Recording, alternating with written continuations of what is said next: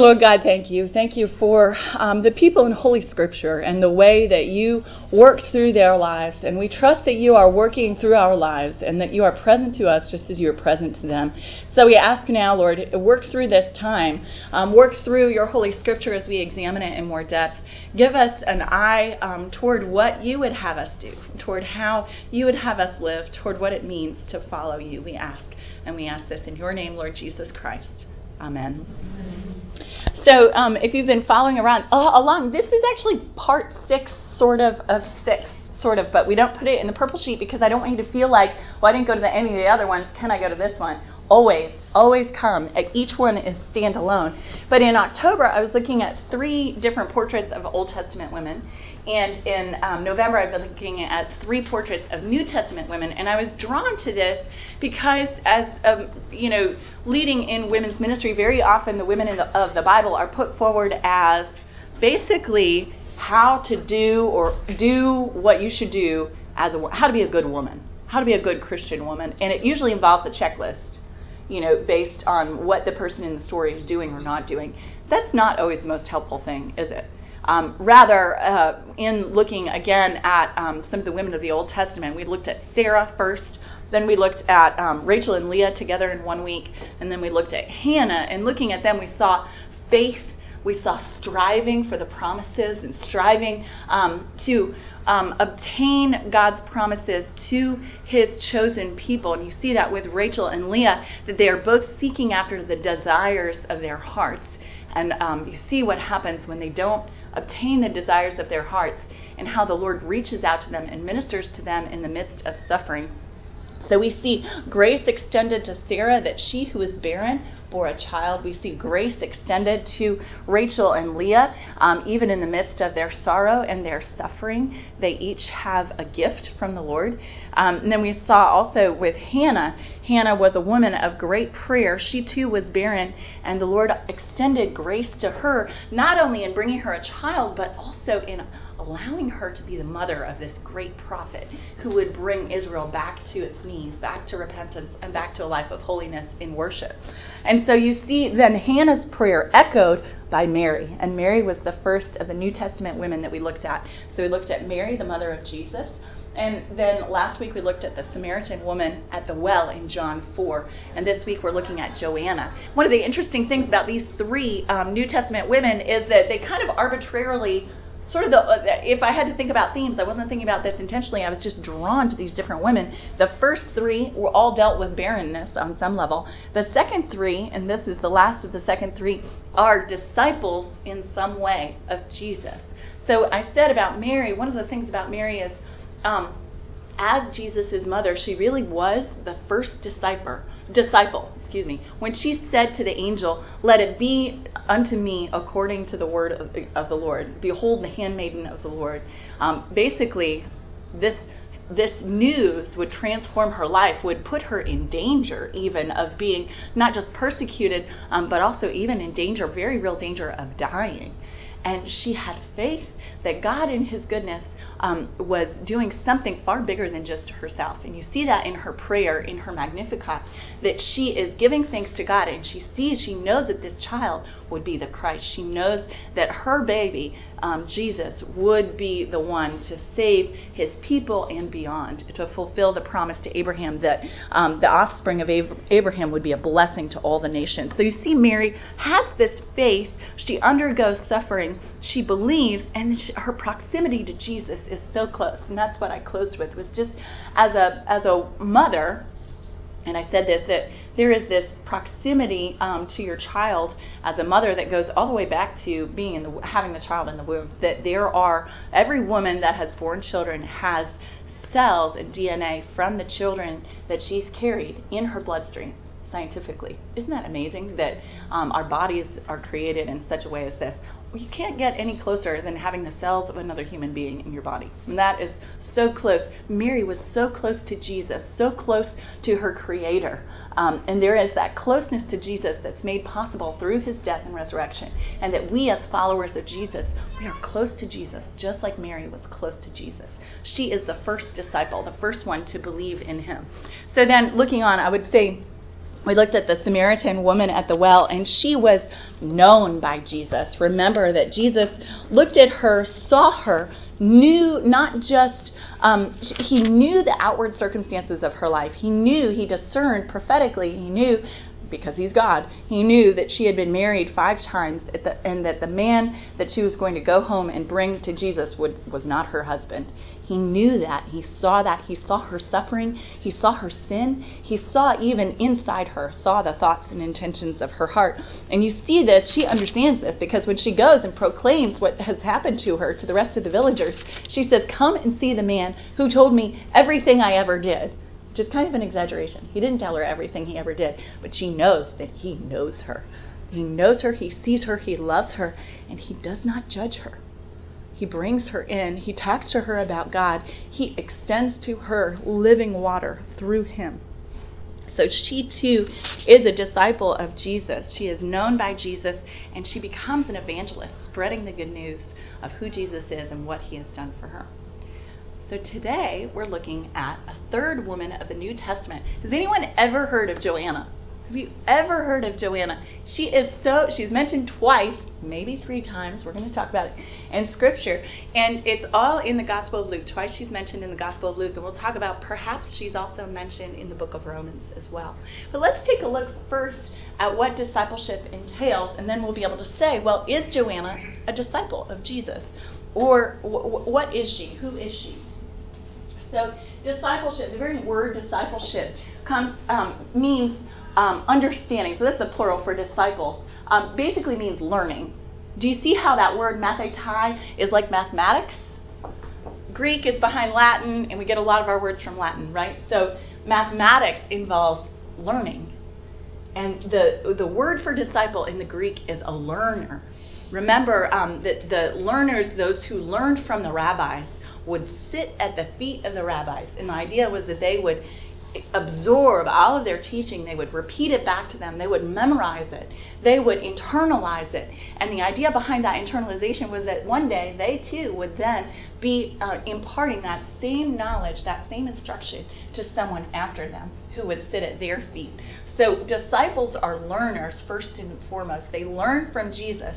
They um, understand what he's saying on one level, although we do also see the flip theme, especially in Mark's gospel, the disciples are like, we don't know what you're talking about.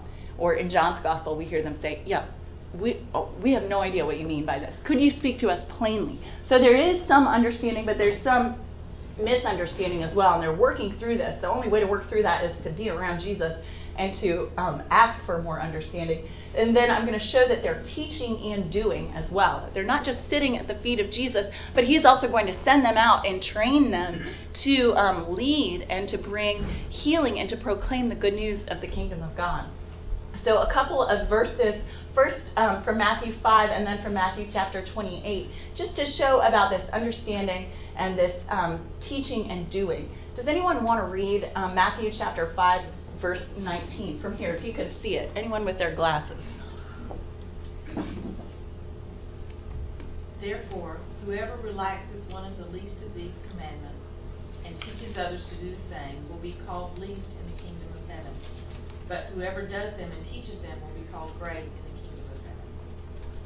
That's during the Sermon on the Mount. Jesus is talking. He's you know, explain, you know, explaining that one of the aspects of discipleship, one of the aspects of following Jesus involves obeying Him, obeying the commandments of God, and teaching others about how to obey them.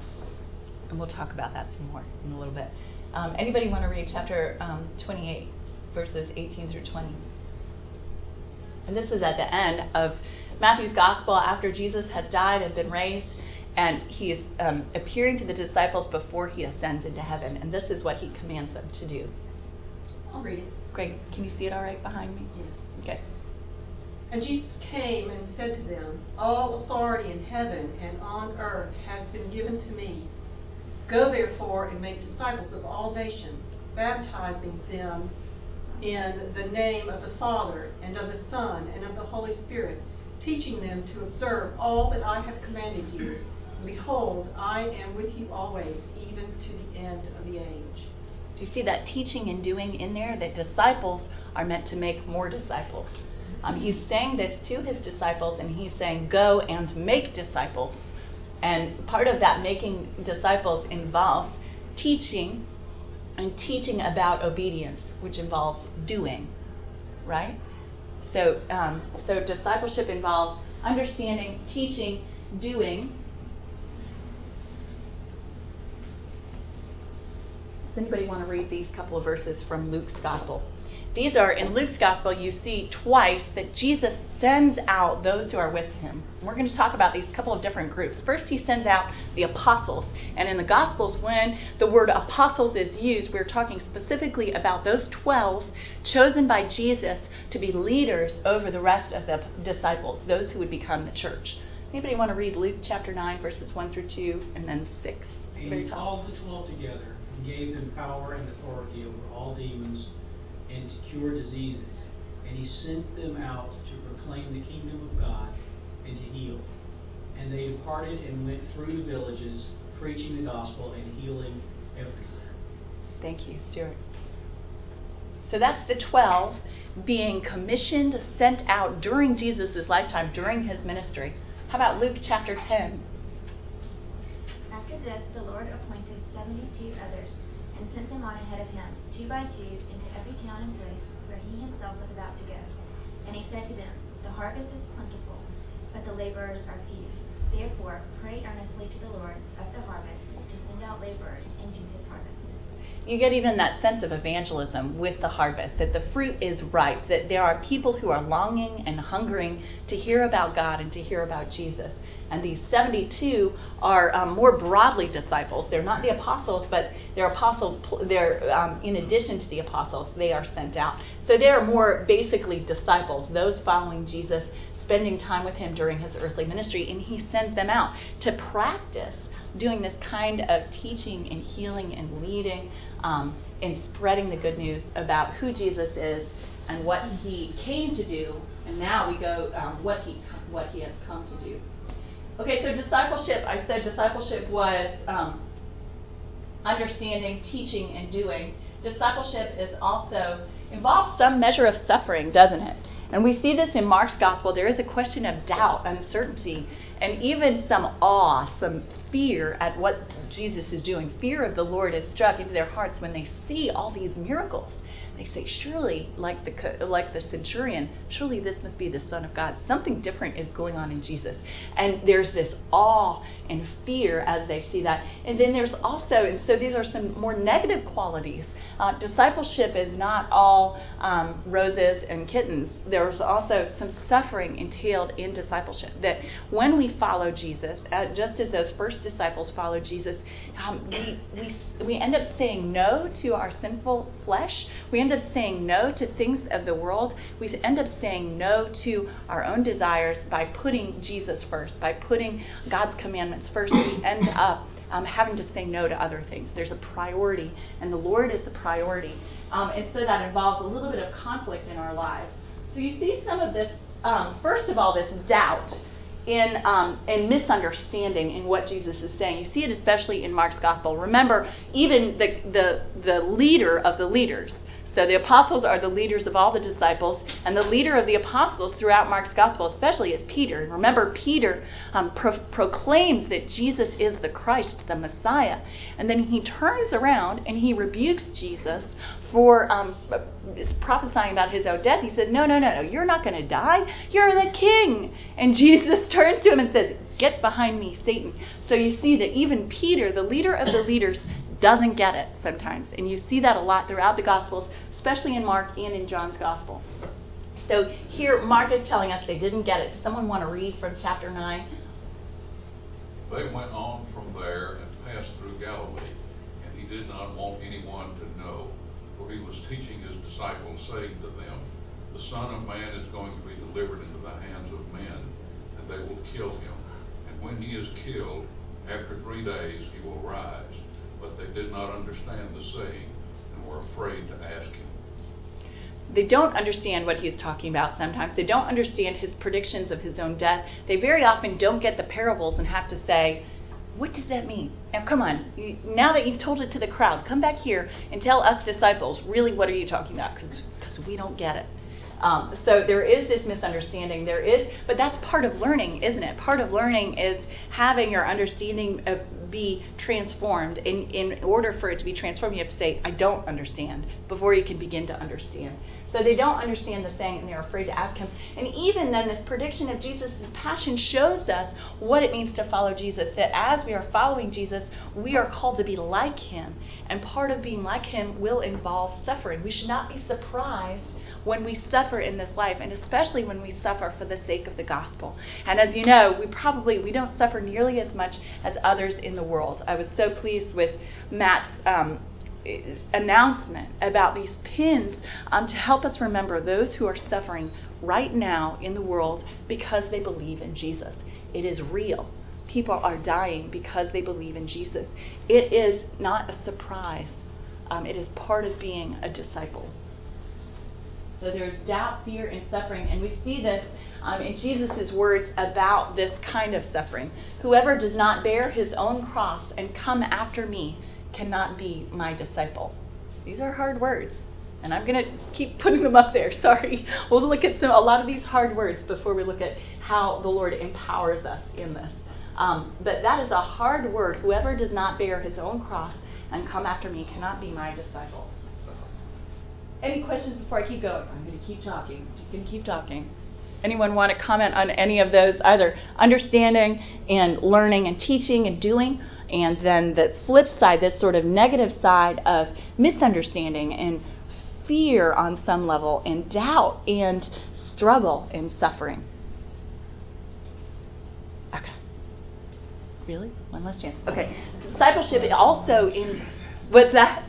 I said after class I might ask you about that. Yeah, yeah, yeah. We'll talk. um, dis- discipleship involves also service, and here in Matthew 23, um, Jesus talks about service.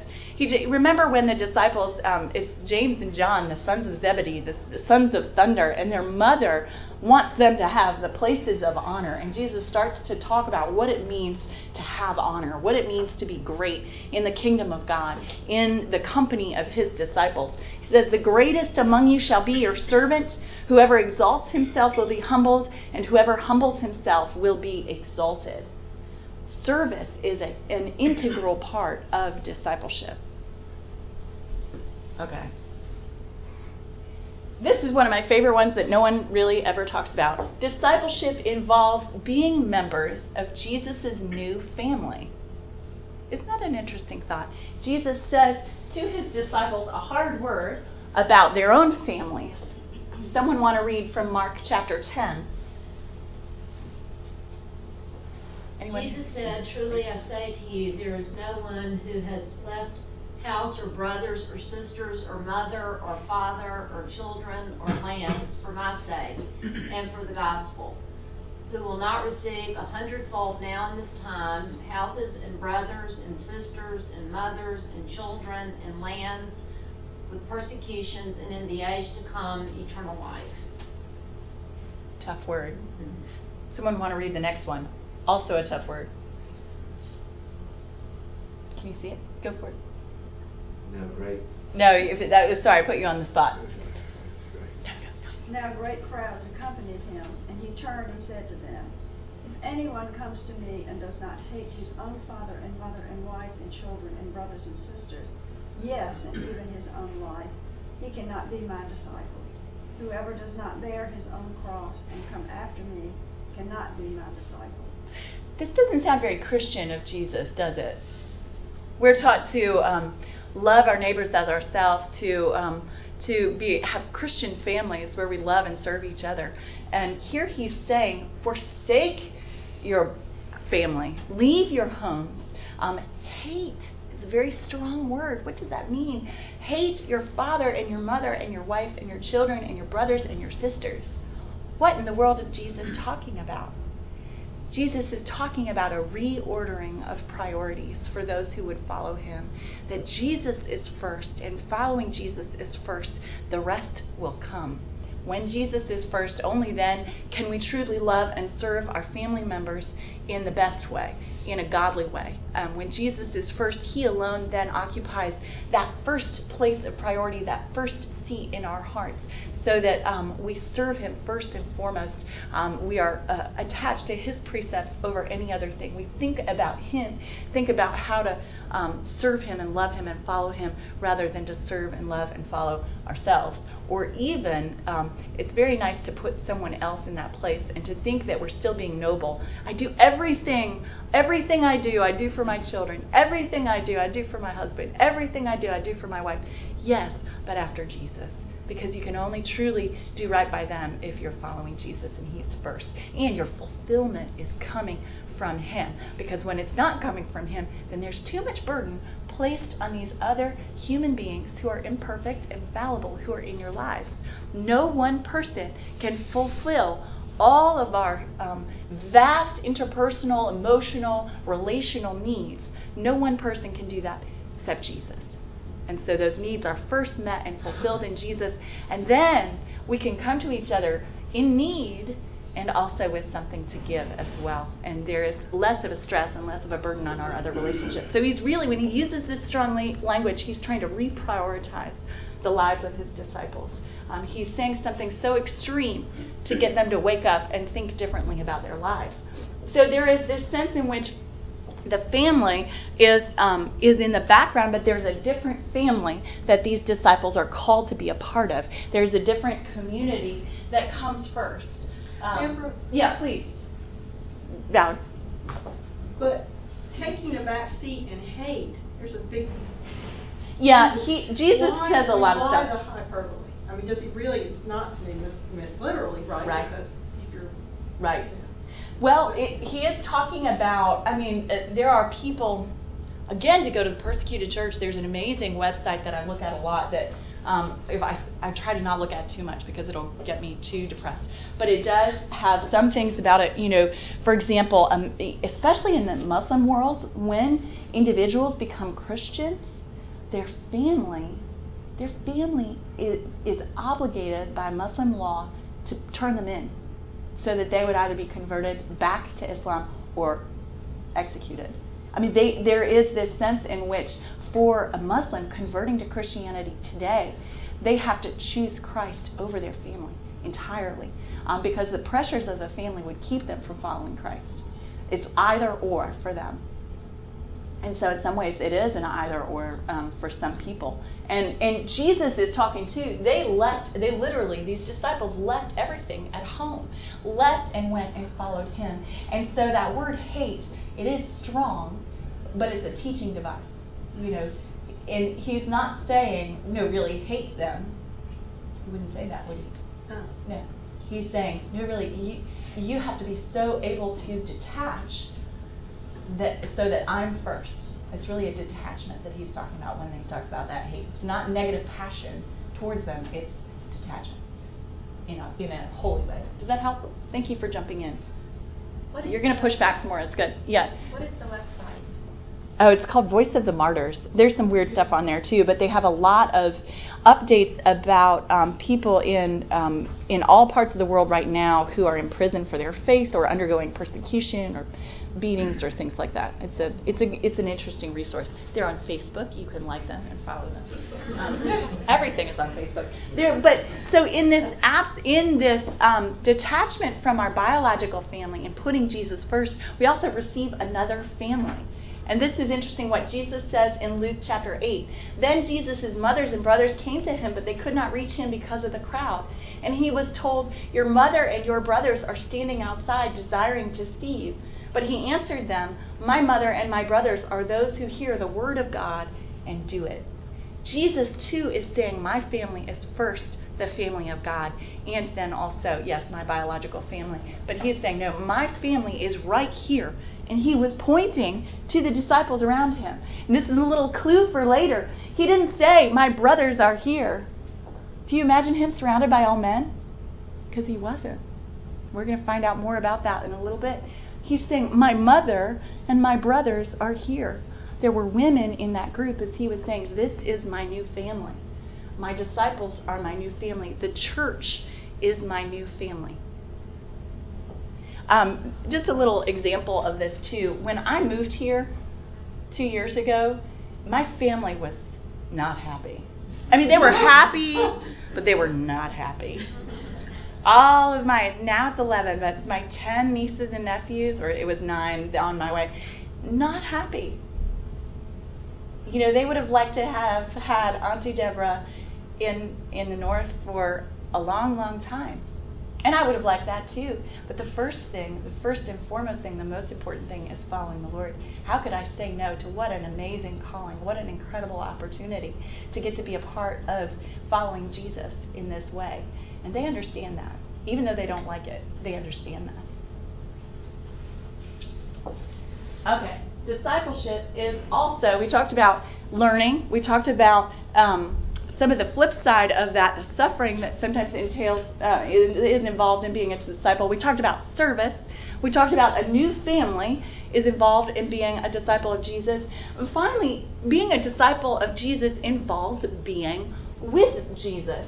There's this. Um, remember the. Um, let's read Matthew 4 first. This is the classic calling of um, the first and foremost apostle um, the leader of the apostles and the leader of the disciples as well. Um, someone want to read from Matthew 4, beginning of verse 18? While walking by the Sea of Galilee, he saw two brothers, Simon, who was called Peter, and Andrew, his brother, casting a net into the sea, for they were fishermen. And he said to them, Follow me, and I will make you fishers of men.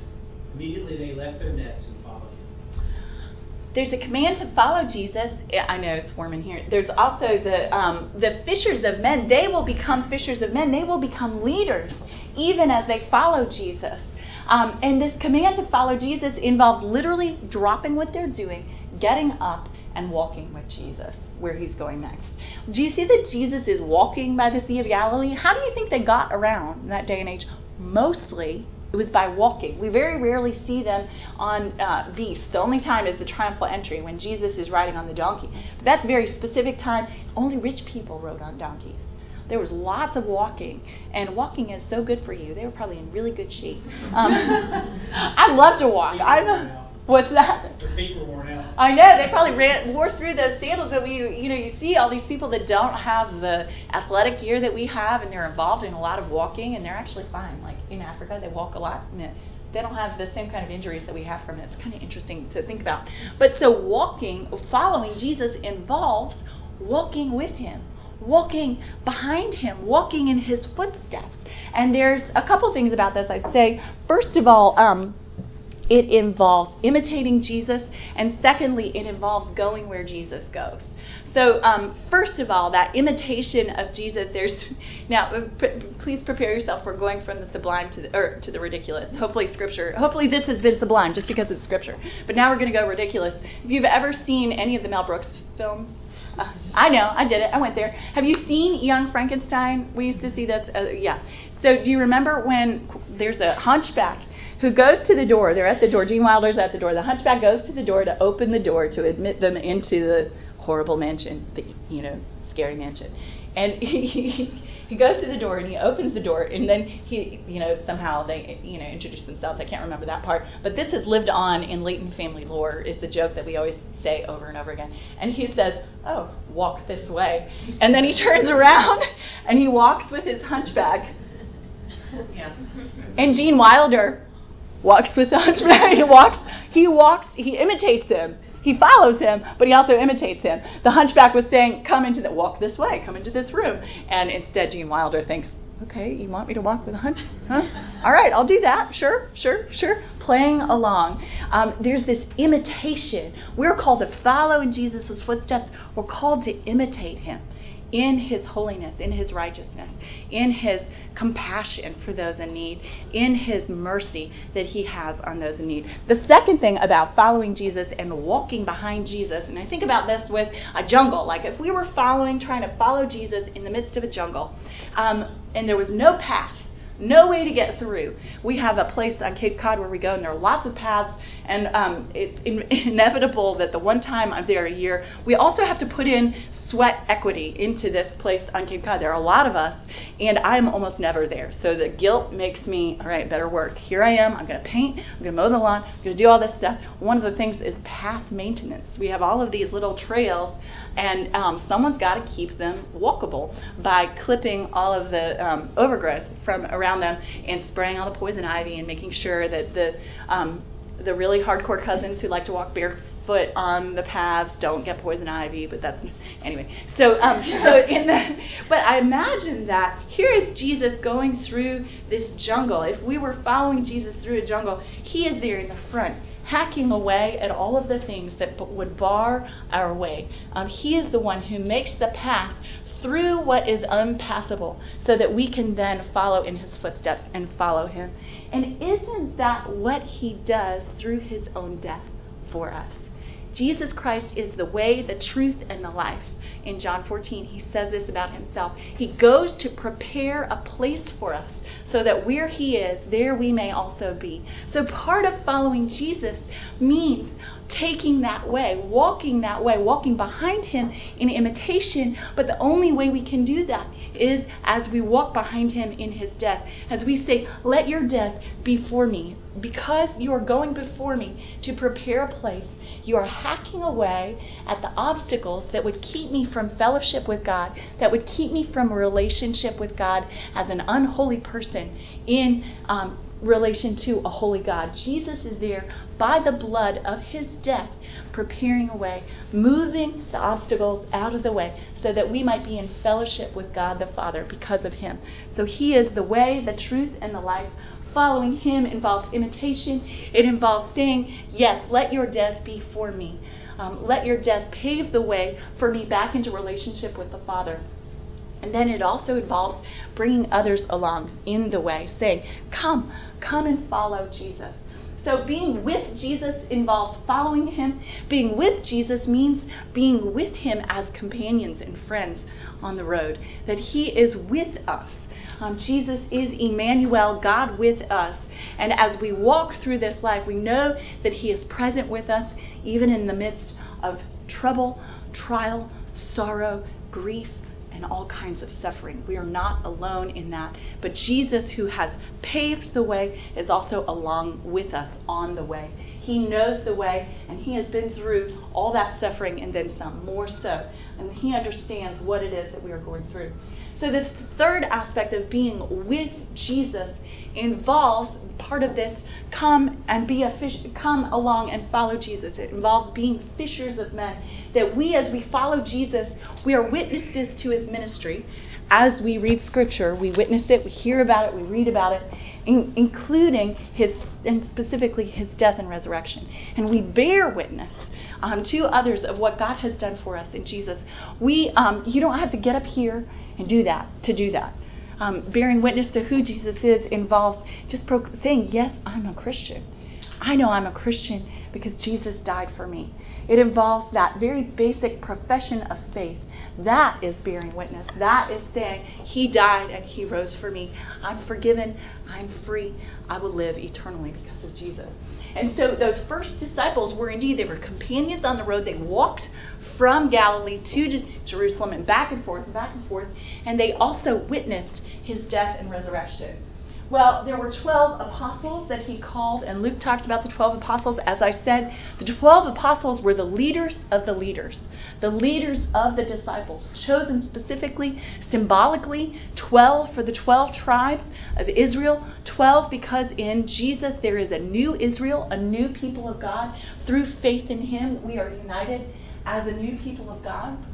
But it also says that there were disciples that Jesus would just pick up, that would just drop everything and follow him, who would come after he had healed them and follow him. Um, and so um, the crowd was not necessarily those who were following him. When you read about the crowd in the Gospels, the crowd are those who are intrigued and want to come and hear him. But the disciples are those who have left everything, who've had their lives touched by Jesus, and who follow him on the road. We know there are at least 70 of those, remember, because um, Luke tells us in that other chapter that we already read. So finally, Joanna, you say, Deborah, you've got five minutes. When are you going to get to Joanna? I'm proving Joanna is a disciple. I thought this class was about Joanna. Okay, I'm gonna read. I'm gonna read it for sake. What's that? She's in there. Okay. She's in there. I oh, promise. She appears twice in Luke's gospel and nowhere else in any of the other gospels. But there are groups of women named in the other gospels, and one of the really interesting things is to see well which ones are named and why. Why does Mark name some, Matthew name some, and Luke name others? Probably because those who were receiving the gospels knew those women. And so he'd say they all knew Mary Magdalene and they all knew Mary, the mother of Jesus, but he's highlighting other women that they might have known. Oh, yeah, I know her. Don't you do that when you see something? I do it in the village newspaper. I'm like, yeah, I know them. They're from church. They're from church. They're from church. They're from church. Well, this is what the gospel writers are doing. Joanna must have been known to those who first read Luke's gospel. Soon afterward, Jesus went on through cities and villages, proclaiming and bringing the good news of the kingdom of God. And the twelve were with him, and also were with him some women who had been healed of evil spirits and infirmities. Mary, called Magdalene, from whom seven demons had gone out, and Joanna, the wife of Chuza, Herod's household manager, and Susanna, and many others who provided for them out of their means. Interesting. Women who had been healed, who were following along with Jesus, on the road with Jesus, along with the twelve. They were walking with him. And out of their expendable income, we're going to talk about that, they would then call, uh, provide so that all of the disciples had food to eat. The apostles and Jesus specifically had food to eat. They provided out of their means. Well, how could they have means in the first century if women couldn't hold property? Well, they were either unmarried, widowed, divorced. Um, they were all probably, if they had any kind of means, um, they were probably upper middle class. Some women in that day and age, their father would bequest um, a gift to them, and that was something they could control even if they were married. Um, so what they're doing, the women, if you think about it, on the road would have had expendable income in a way that the men wouldn't have, even men of higher status. Because if the men left, when Peter left his wife there in Capernaum, any income, wouldn't you imagine, needed to be left? He was already gone. He needed to leave whatever he had so that it could support his family in his absence. Um, when his labor couldn't continue to support his family, whatever they had had to be left there. Whereas the women, um, their families were, pro- if they had families, they were probably already provided for from their husband's means. And then they had a little extra. And that is how the disciples ate. Um, they probably also, just like women, almost in every single culture, no matter what you do for a living, almost every woman wants to make sure you're well fed, right? It's just a way we love other people. They were probably loving the disciples, caring for them in this way, not just buying their food, but probably cooking it and cleaning up after them too, probably, and keeping their clothes from wearing out. I wouldn't be surprised. So we hear them about them again at the resurrection. They've been with Jesus this whole way. They went down to Jerusalem with him. They were there for his death. And Luke tells us about their names here in his account of the resurrection. So they go to the tomb, they find him raised, and then Luke reminds us who are these women who witnessed the death of Jesus and witnessed his resurrection? Now it was Mary Magdalene and Joanna and Mary, the mother of James, and the other women with them who told these things to the apostles. But these words seemed to the apostles to be an idle tale, and they did not believe them. She witnessed, Joanna witnessed the death and resurrection of Jesus. She was on the road with Jesus. She might have been continuously on the road with him. So here's what we know. She very she probably like 90% sure she was an upper class Galilean Jew upper class, aristocratic. She had lots of money to burn, basically. Um, she was likely to have been married to a Nabatean official in Herod Antipas's court. Chuza is clearly a Nabatean name. The Nabateans were um, from, they're Arabians from just below Herod Antipas's kingdom. And Herod, in his first marriage, had married someone, the daughter of that king. So it's very likely that Chuza came with the princess up when she married Herod and began to be a part of Herod's court. That seemed to happen a lot in that day and age where there would be an entourage when there was this kind of political union, a marriage that brought about a political union. Well, being a steward in Herod's court meant that he had control over all of the finances of Herod's kingdom. He was the one who collected all the taxes. All of the money came through him, and he was also very likely wealthy himself. Um, so the two of them, they would have re- resided at Tiberias, Herod's capital in Ga- near Galilee. Um, that was the capital of his kingdom. And um, they would have then been very close to Jesus' ministry. She might have gone to hear Jesus teach, and there she might have received healing for something. She was probably healing, um, healed, and she probably was sent out with the 72 in chapter 10. She's there with them in chapter 8. We see her again in chapter 24. It's likely she was on the road the whole time, with maybe brief respite. Um, she witnessed his death and resurrection. Before I go on to Romans 16, one thing is clear. She would have suffered greatly to follow Jesus. As a woman of means and status, she would have had to take a huge hit in terms of her social capital to be able to follow Jesus. She might have even jeopardized her marriage if she was not widowed or divorced. Um, she had clearly encountered in Jesus something she had never encountered before, and she left everything to follow him to follow him radically and to provide for him. One last thing to leave you with. She may or may not be the person mentioned in Romans chapter 16, verse 7. Um, the in the Greek, you see um, Paul is talking to the Romans, and he's saying, Greet Andronicus and Junia, my kinsmen and my fellow prisoners. They are well known to the apostles, and they were in Christ before me. The RSV says, Greet Andronicus and Junius, my fellow kinsmen and my fellow prisoners. They are men of note among the apostles, and they were in Christ before me. The Greek transliterated almost exactly would say, Greet, greet Andronicus and Junia, my kinsmen and my fellow prisoners. They are well known among the apostles, and they were in Christ before me. The likelihood is that these two, the name Junia, it never occurs in this masculine form, Junius which is what the RSV says. We have not found it anywhere else in any other ancient scripture. It was a Latinized name, and the Latinized name Junia um, was very popular. And um, most of the Jews in Palestine had both a Jewish name and then also either a Greek name or a Latin name. And the court of Herod at Antipas was not Hellenized so much as it was Latinized.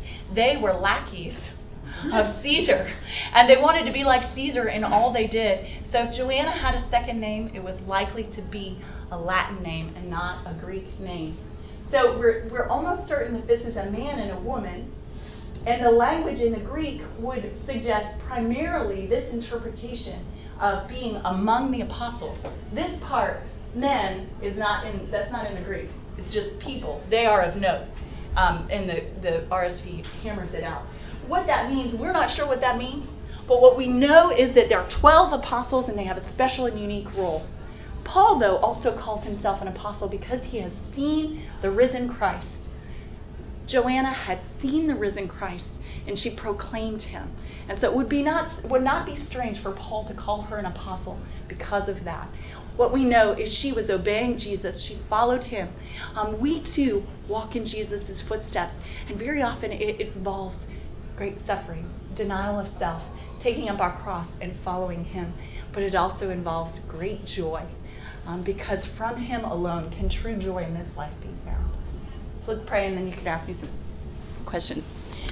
Dear Lord God, thank you. Thank you for the disciples in the first century. Thank you for calling each one of us to, to um, put down our nets and follow you, even as we take up our cross in this life. Thank you, Lord Jesus, for your cross, the way, the truth, and the life that you are, as you have paved a way for us back into relationship with the Father. Thank you, Lord, for all it is that you have done. And we ask, cause us to walk this way, to walk behind you, to walk with you, to imitate you by the power of your Holy Spirit. In your name, Lord Jesus Christ. Amen.